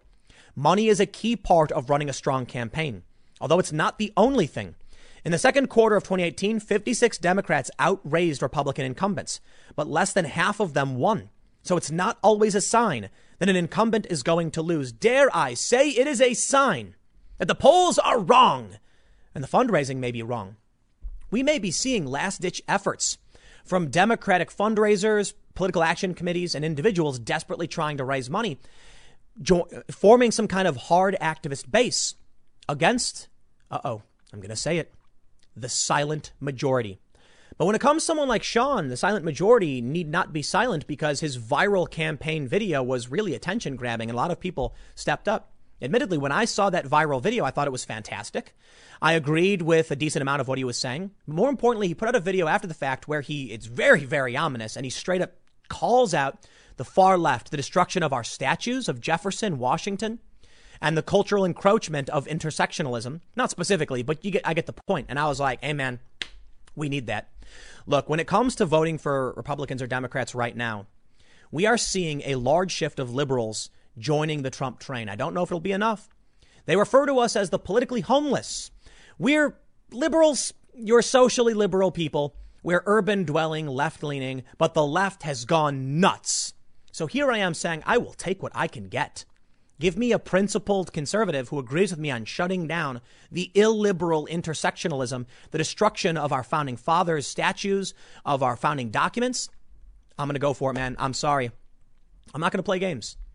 We need someone who's going to stand up to the insanity. And I believe Sean Parnell will do that. So, again, full disclosure, I did donate to the guy, but this is serious news. We have somebody who could actually win and take back one of these Democrat seats. They say the district is tailored for either candidate. It ranges from the culturally conservative working class and union households in Beaver County, who have seen an economic resurgence thanks to the new ethane cracker plant under construction, to the rural and exurban voters in Butler County to the heavily populated, progressive, and wealthy Mount Lebanon suburb of Allegheny County that Lamb calls home. One possible hur- hurdle for Parnell is that this district, because of those suburban voters, may be one of those places that switch from voting for Trump to Biden in 2020. Trump won the district by some 10,000 votes in 2016. Senator Pat Toomey, who ran the same year, won it by just over 16,000 votes. We'll see, man. But I think the Trump train is going to change things. I think you're going to see a lot of people show up for Trump and they're going to check mark the R across the board. And that's going to be big. That's going to be big, big, big news. Now, what do you think? As I mentioned earlier, the response has been not good. Conor Lamb's spokes, spokesman, I believe, is actually Conor Lamb's brother. And I also believe he ain't too happy. Take a look at this story from the Examiner. Rep. Conor Lamb's campaign spokesman, who was also the con- congressman's brother, retweeted another user's tweet to advocate for the death of Pennsylvania Democrats' Republicans' opponent, Sean Parnell. Saturday morning, Coleman Lamb retweeted another Twitter user who, who wrote, Burn in hell and die. Wow. Within the retweet, the elder Lamb added, Can add Sean Parnell USA here. Amazing. The burn in hell and die tweet was later deleted by the original user, but a screenshot of both tweets was preserved. It is disappointing that Conor Lamb's brother, a leader in his campaign, would stoop so low as to call for the death of a political opponent. It is a distasteful and hateful rhetoric that has no place in political discourse, Parnell said in a statement. I'll tell you what, that right there is why I'm I'm much more inclined to support someone like Parnell. I don't live in the district. I, I, I know I know I've said it several times. I'm not a fan of outside money flooding in, but this is the way it works in this country. You got outside individuals funding Ocasio Cortez and Conor Lamb And I saw Sean Parnell and I thought he was a principled guy. I thought his ad was hilarious. I looked at some of his policy positions. I said, okay, I'll donate to the guy. I do not completely agree. I'm the milquetoast fence sitter for the most part. Everybody, you know, jokingly says it. It's actually someone commented one time and I thought it was funny, so I kind of pushed it. But when I voted for a lot of, oh, I'm sorry, when I when I supported a lot of these Democrats with fundraising, you know, with with donations, I don't agree with a lot of their platforms. It's usually me saying like I agree with this or that, so you know I'll contribute. Same is true for Sean Parnell, but I'll tell you this right now. I don't care if Sean Parnell believes in a bunch of things that I don't agree with. Now, sure, if the dude was a fringe lunatic like the far left, I'd say straight up no to it. But Sean Parnell just, he's an American. He's a vet. He believes something, like he's probably got some policy positions. I'm probably like, ah, I don't know about that one. So he's, for the most part, he's an okay dude. I agree with some of his positions. But look what he's up against. Coleman Lamb can add Sean Parnell here to this list, burn in hell and die. No way, dude. I, I do not want anyone who's going to have that kind of rhetoric to be getting the, the, the reins in the federal government, even if it's just in Congress. Nah, man, nah, man. I can disagree with policy positions. I can sit down and have a drink with someone like Sean Parnell and be like, no, no, no, you're completely wrong about that policy. I disagree. I disagree, sir. And then you know what happens? We get a big old order of wings and nachos and we talk about why we disagree. And then we end with not, not agreeing. When I sat down with Glenn Beck in Texas, we talked about pro life versus pro choice, and I'm pro choice. And at the end of it, I was like, I understand. I actually agree with the points you're making. But I still see a liberty issue, an ethics issue that puts me on the other side. And we, we end with a handshake and wow, good, good conversation. I don't know how to solve that problem. We have ethical differences, but we agree to live together and try and figure out the best way to understand each other and work and work through this. Coleman Lamb, he can apologize and I'm willing to it. You know, personally, I'll say, okay, man, you know, if he apologizes, but I'm sorry, dude. If Conor Lamb's uh, uh, going to be part of a campaign where they're even jokingly saying that Sean should burn it, should, should die or even burn in hell, that's a level of rhetoric I'm, I'm scared of. I'm not happy with. Look, normally there, there may be circumstances where maybe 10 years ago I'd be like, oh, shut up. Moving on. But considering the level of violence, the riots, the extremism, nah, we can't, we can't support this. No way. You give me any politician and they say, I believe in peaceful, nonviolent discussion and, and argument, and their opponent says die, I'll say, I'll take the other guy. Done. I don't, I don't, they, they, can be a religious Christian moral conservative. And I'll be like, as long as they agree to engage peacefully, respectfully, and in good faith, give them my vote. But if you come out and say die, mm, I don't care what you believe. You could agree with everything I say except that. Nope, sorry, don't care. I'd rather have a bunch of conservatives who are agreeing to sit down with me and have a conversation in charge of the, the government than these people, the far left extremists. I'll leave it there. So I'll wish good luck to Sean. Again, full disclosure, I donated to the guy. That's just that's just me. Um, but we'll see how things play out come November. I'll see y'all tomorrow at 10 a.m. on this channel. Thanks for hanging out.